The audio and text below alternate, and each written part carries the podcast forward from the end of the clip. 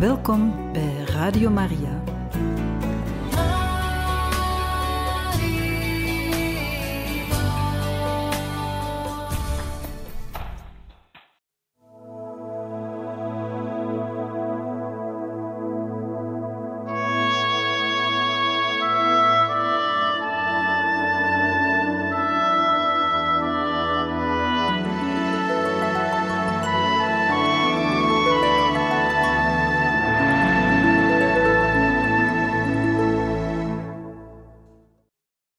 Herinner u dat er zo weinig koorbroeders waren dat het Parijse hoofdhuis besloten had ze af te schaffen? En dat betekende voor Damiaan dat hij ofwel de orde kon verlaten, ofwel werkbroeder kon worden, ofwel Latijn kon studeren in buitenklasverband. En Damiaan kiest voor dat laatste.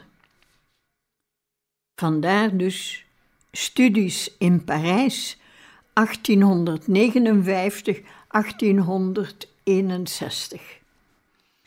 Damiaan koos de moeilijkste weg.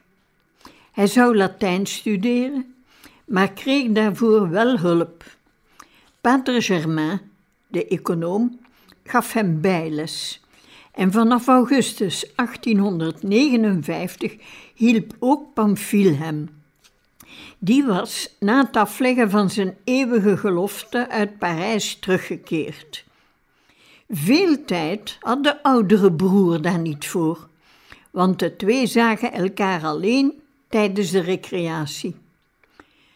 Pamphile, die aan de universiteit studeerde, woonde in het huis van de broeders die eeuwige gelofte hadden afgelegd. Damiaan hoorde bij de novice, die nog in hun proefperiode waren. Daarboven nam Pamphile de oorzaken niet echt. Daarboven nam Pamphile de zaken niet echt ernstig. De overste beschouwde hem als een poltron een kloon. Hoe dan ook, in mei 1860, na zowat een jaar studie, was Damiaan in staat om gelijk welke paragraaf uit het werk van de Romeinse historicus Cornelius Nepos op het zicht te vertalen. Dat was zo'n prestatie dat overste Vinke Damiaan naar Parijs stuurde om daar zijn priesterstudies te beginnen.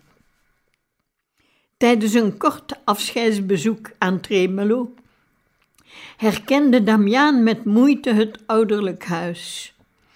Leonce en Gérard waren de halfverdieping aan het optrekken tot een volledige etage en het huis was een dakloze structuur.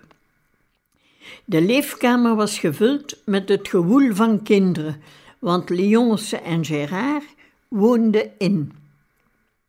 Dorothée, de vrouw van Gérard, was net bevallen van een dochtertje, Louise.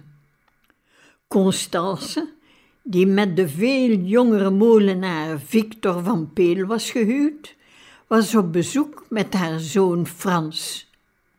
Jeff voelde er zich niet meer thuis. Op 7 juni 1860 sloegen spoorwegmannen de deuren van de wagon waarin Damiaan zat, samen met de Kalmthoutse broeder Chrétien Willemse, met een klap dicht. De reis naar Parijs was een hele ervaring. De afstand leek immens. Braine-le-Comte was tot nu toe Damiaans verste bestemming geweest. De twee jonge mannen keken hun ogen uit naar een wereld waaraan ze verzaakten. In de Gare du Nord heerste veel commotie. Gewonden van een veldslag die het Franse leger in Italië had gevoerd tegen Oostenrijk-Hongarije, lagen tegen de muren. Frankrijk verkeerde als bondgenoot van de Italiaanse vrijheidsstrijders in oorlog met het Habsburgse keizerrijk. Een Franse pater begeleidde hen naar een koets die hen naar de Rue du Picpus bracht.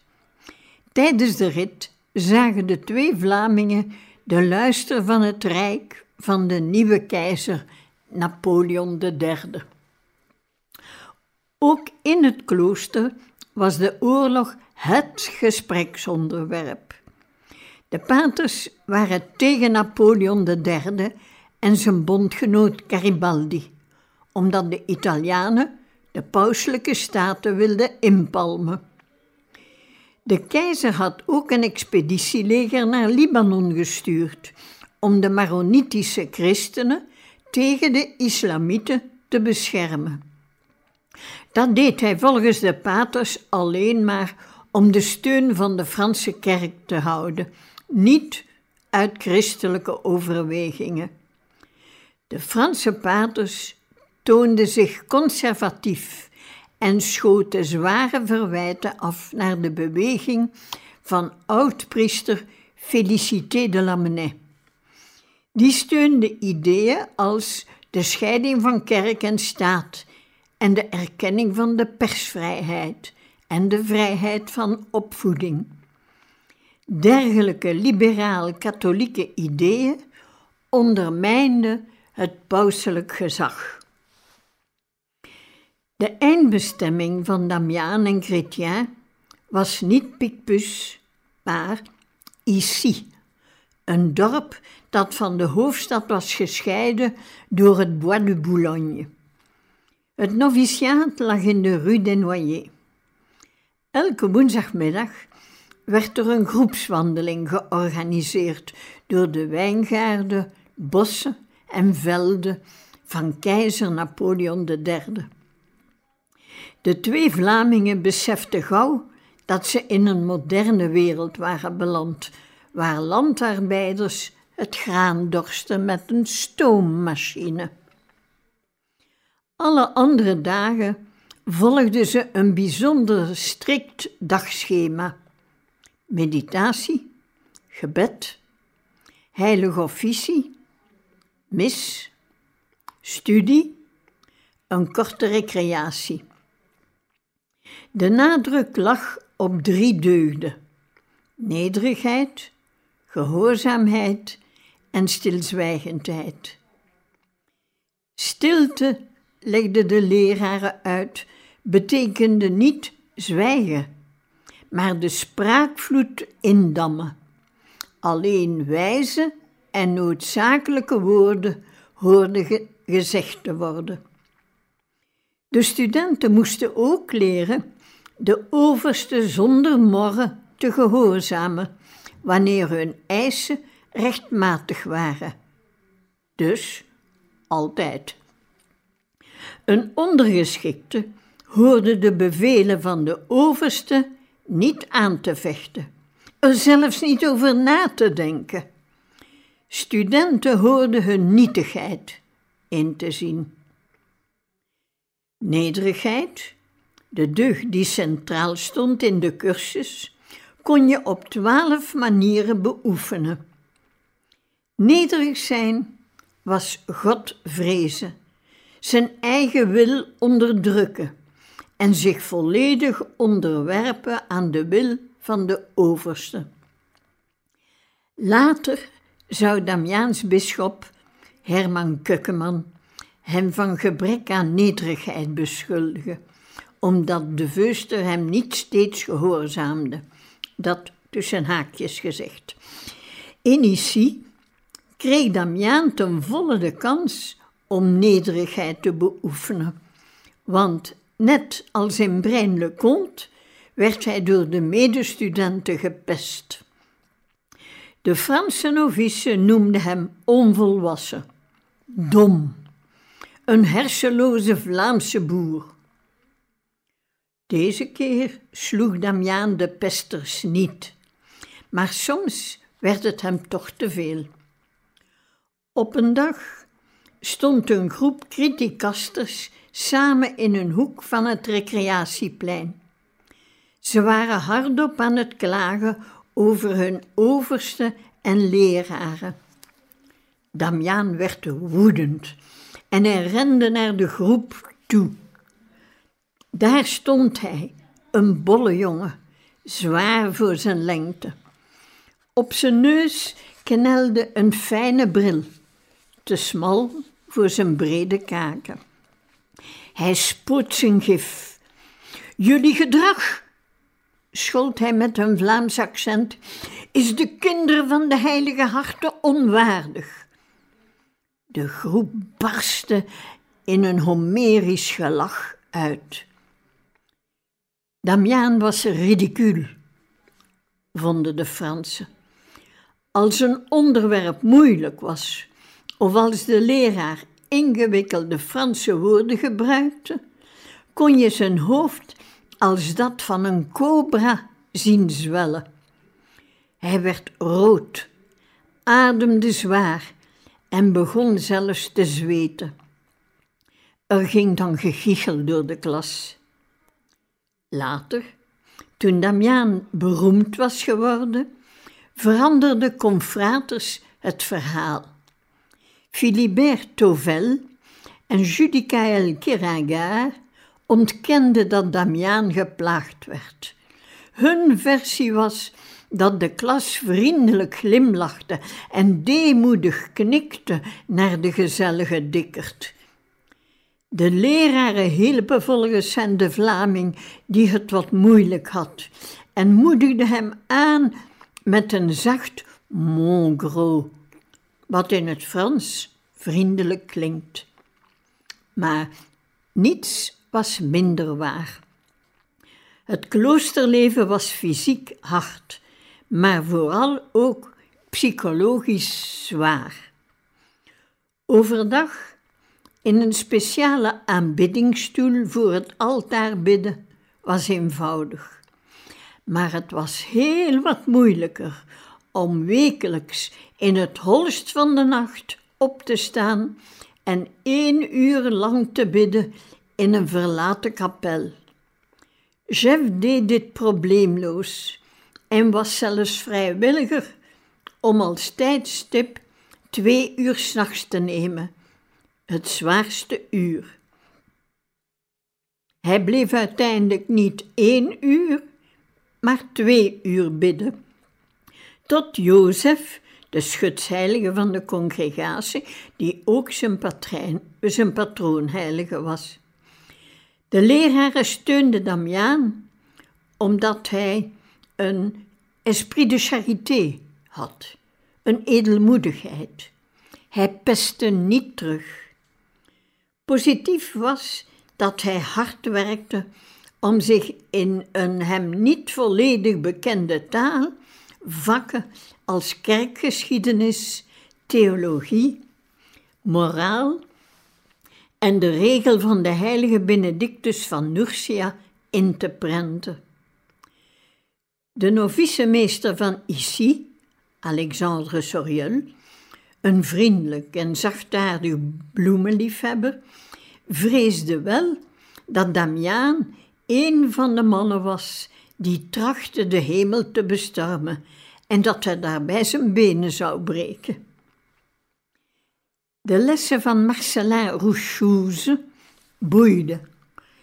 Deze geboren acteur raasde door de klasse als een slede door een besneeuwd Parijs. Pas echt in vorm geraakte hij als hij de goddeloosheid in het antieke Athene beschreef. Met brede armbewegingen gooide hij de godinnen Nike en Athene van hun voetstuk. Damiens steunpilaar was Frézal Tardieu, de man die hem als overste van het Leuvense klooster had aangemoedigd te studeren. Hij was opgetogen dat Damiaan zijn droom om priester te worden zou realiseren. Dit betekende niet dat Tardieu het Damiaan gemakkelijk maakte. Zijn vak kerkgeschiedenis zag hij als het eindeloze memoriseren van feiten. Op het Franse kapitel, de vergadering waarin priesters die de eeuwige gelofte hadden afgelegd zitting hadden, werd de toelating van drie kandidaten besproken, maar slechts twee, Damiaan en Chrétien, werden waardig bevonden. Het nieuws dat hij definitief aanvaard werd als kind van de Heilige Harten, maakte de eens onbereikbare droom werkelijkheid. Emotioneel bereidde Damiaan zich op 7 oktober 1861 voor in de kerk van Onze Lieve Vrouw van de Vrede in de Rue du Picpus.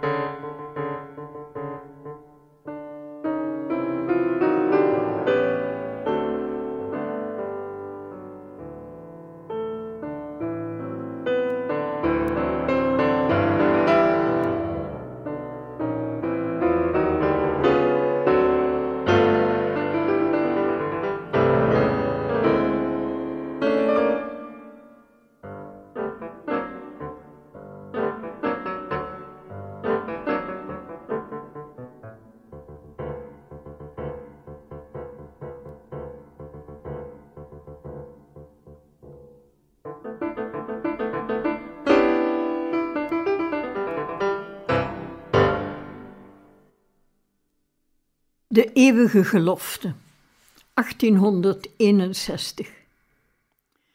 Een walm van wierook en smeldend kaarsvet hing in de echo en de holte van de kloosterkerk naast het kerkhof der onthoofden. Damiaan moest wennen aan het gefilterde licht dat viel op de katafalk in de middenbeuk, vlak voor het altaar. Een zwart baarkleed met een geborduurd gouden kruis erop hing tot op de grond. Damiaan huiverde bij de gedachte dat hij over enkele minuten onder dit symbool van de dood zou liggen. Definitief zou hij nu verzaken aan het vroegere leven, aan het verleden, aan de familie. Tremelo, Vlaanderen. Met duidelijke stem herhaalde hij de belofte die hem eeuwig zouden binden aan een leven van gehoorzaamheid, armoede en kuisheid. Na de ceremonie tekende Chrétien en hij het professieboek. Chrétien had een nette, lichte handtekening. Damiaan daarentegen drukte hard op de pen. Damiaan was nu volledig lid van de congregatie, met het vooruitzicht ooit tot de klasse der priesters toe te treden. Daarvoor moest hij nog een groot aantal cursussen volgen en slagen in examens over vakken als ontologie. Het wezen van het zijn en de kenmerken van de realiteit waren geen eenvoudige materie. De lessen logica en filosofie sloten hier nauw op aan.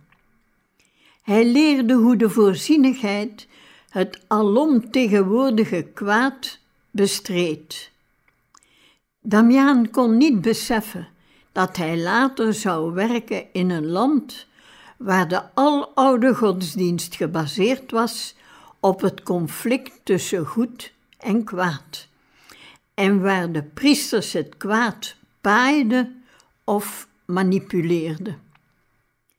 De lessen over de leer van Thomas à Kempis, uitgewerkt in de Imitatione Christi, waren aanmaningen tot spiritueel leven. Dat sprak Damiaan sterk aan. Als missionaris zou hij deze spiritualiteit missen. Het curriculum was al zwaar, maar van de toekomstige priesters werd nog meer geëist. Zij moesten naast hun studies het volledige gebedsleven van de kloosterling volgen. Dat betekende om half vijf morgens opstaan om te mediteren, te bidden, daarna mis te volgen en de eerste uren van het heilige, heilige officie te bidden. Na het ontbijt, in stilte, was er tot half twaalf les. Voor het middagmaal baden ze een rozenhoedje en onderzochten ze hun geweten. De middagpauze was kort en om half twee hadden de studenten drie uur studie tot de vespers. Het avondmaal werd gevolgd door een spirituele lezing en het laatste uur van het heilige officie. Om half tien blies Damiaan de kaars in zijn kloostercel uit. Op woensdagmiddagen mochten de studenten een wandeling maken. Damiaan was gefascineerd door de grootstad. Hij bezocht de Tuileries, zag het Louvre en de Arc de Triomphe. Hij bad in de Notre-Dame en de Sainte-Chapelle, maar hield meer van de wandelingen in het Bois de Boulogne. Hij was geen stadsmens en vond dat Parijs iets melancholisch had. Midden januari mocht hij gaan schaatsen op de meren in het Bois. Hij was verwonderd dat de Parijzenaars geen schaverdijnen, ijzers onder de schoenen bonden, maar echte schaatsen gebruikten. Deze uitstappen verloren hun aantrekkingskracht toen, volgens Damiaans schatting, wel duizend arbeiders het bos opengooiden om er watervallen, kanaaltjes en plassen aan te leggen. Ze verbreden de wegen zodat er koetsen en cabriolets door konden razen. Van de ene op de andere dag moesten de studenten opzij springen voor rijtuigen waarin mannen en vrouwen in moderne sportieve kledij zaten. Hun strakke kledij vestigde de aandacht op delen van het lichaam die de wuivende hoepelrok vroeger verborg en nu overspoeld werden door een achterwaartse golf aan plooien. Damiaan kon de uitdagende blik van de petites horizontales, die klanten ronselde, niet ontwijken. Naar de groep jonge paters maakten die obscene tekens met hun rood geverfde mond. Toen het bos meer en meer op een lustoord begon te lijken, ging Damiaan er niet meer wandelen, want de vrouwen tormenteerden hem. Hij verkoos opsluiting boven verleiding. Toch was hij gelukkig in Parijs. De lessen in Latijn en Grieks boeiden hem en zijn Frans verbeterde. Dat toonde hij in zijn jaarlijkse nieuwjaarsbrief naar huis, geschreven op 16 januari 1861. Zijn taal was bombastisch. God moest zijn ouders zegenen, daar bad hij dagelijks voor. Maar een volledig onverwacht overlijden had hem duidelijk gemaakt dat hij daar niet op hoefde te rekenen. Hij schreef: Peut-être avant la fin de décembre, la mort nous aura déjà arraché ou un père chéri ou une mère bien-aimée, quelqu'un des enfants dont on fait tant d'estime. Het klonk als een dreigende voorspelling. Misschien voor eind december zou een vader, moeder of kind sterven. Damiaan zou er niet om treuren, want als religieus man beschouwde hij het leven op aarde als een ballingschap. Hij verzuchtte naar de ontbinding van zijn lichaam om zijn ware vaderland te kunnen betreden. Het korte stuk van de brief waarin hij het over zichzelf had, schreef hij in het Nederlands. Hij vroeg om nieuws. Enkele weken nadat zijn ouders de brief ontvingen, stierf een mère bien-aimée.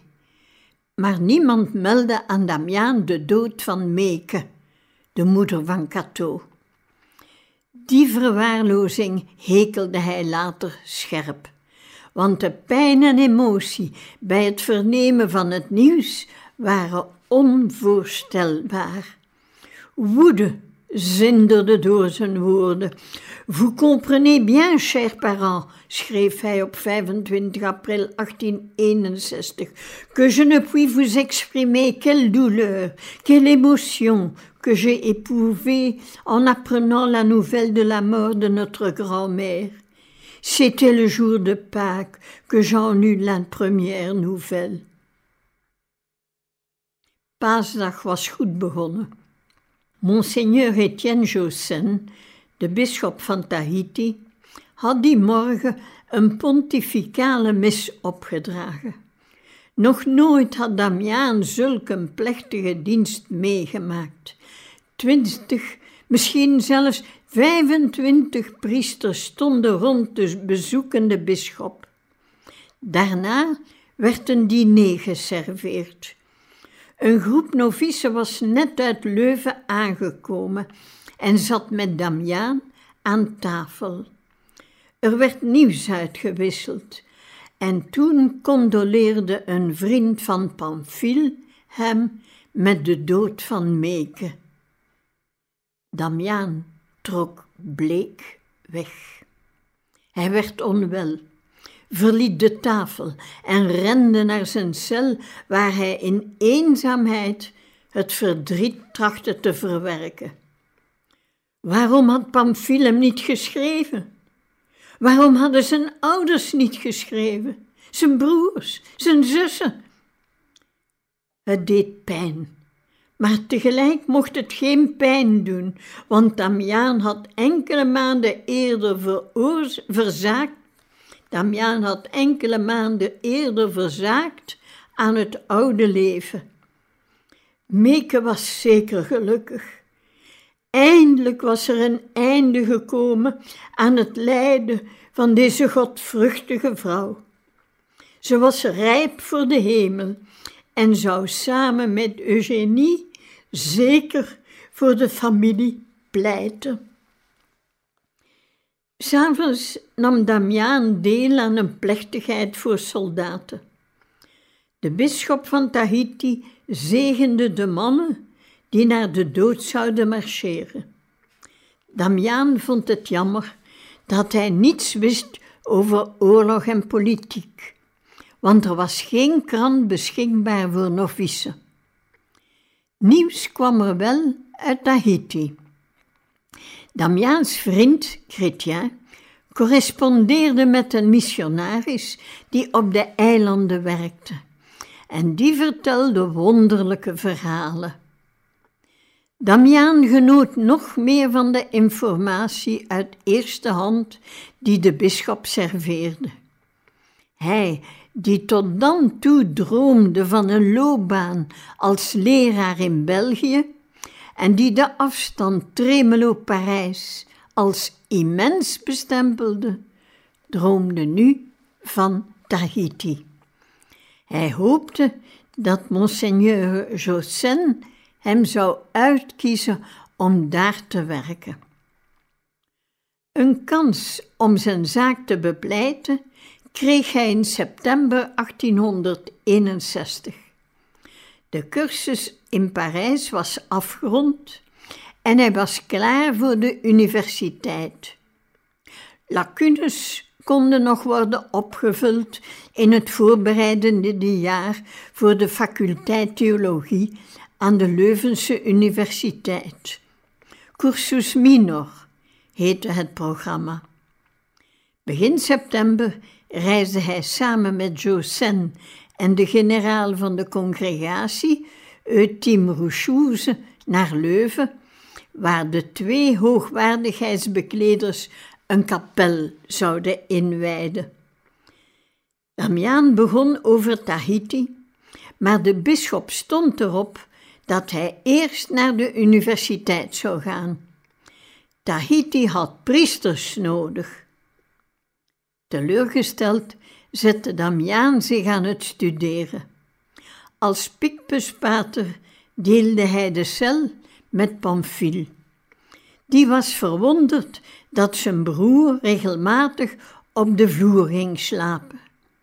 Hij dacht dat het om overdreven boetedoening ging. Het is echter mogelijk dat Damiaan vanwege rugpijn liever op een harde vloer sliep.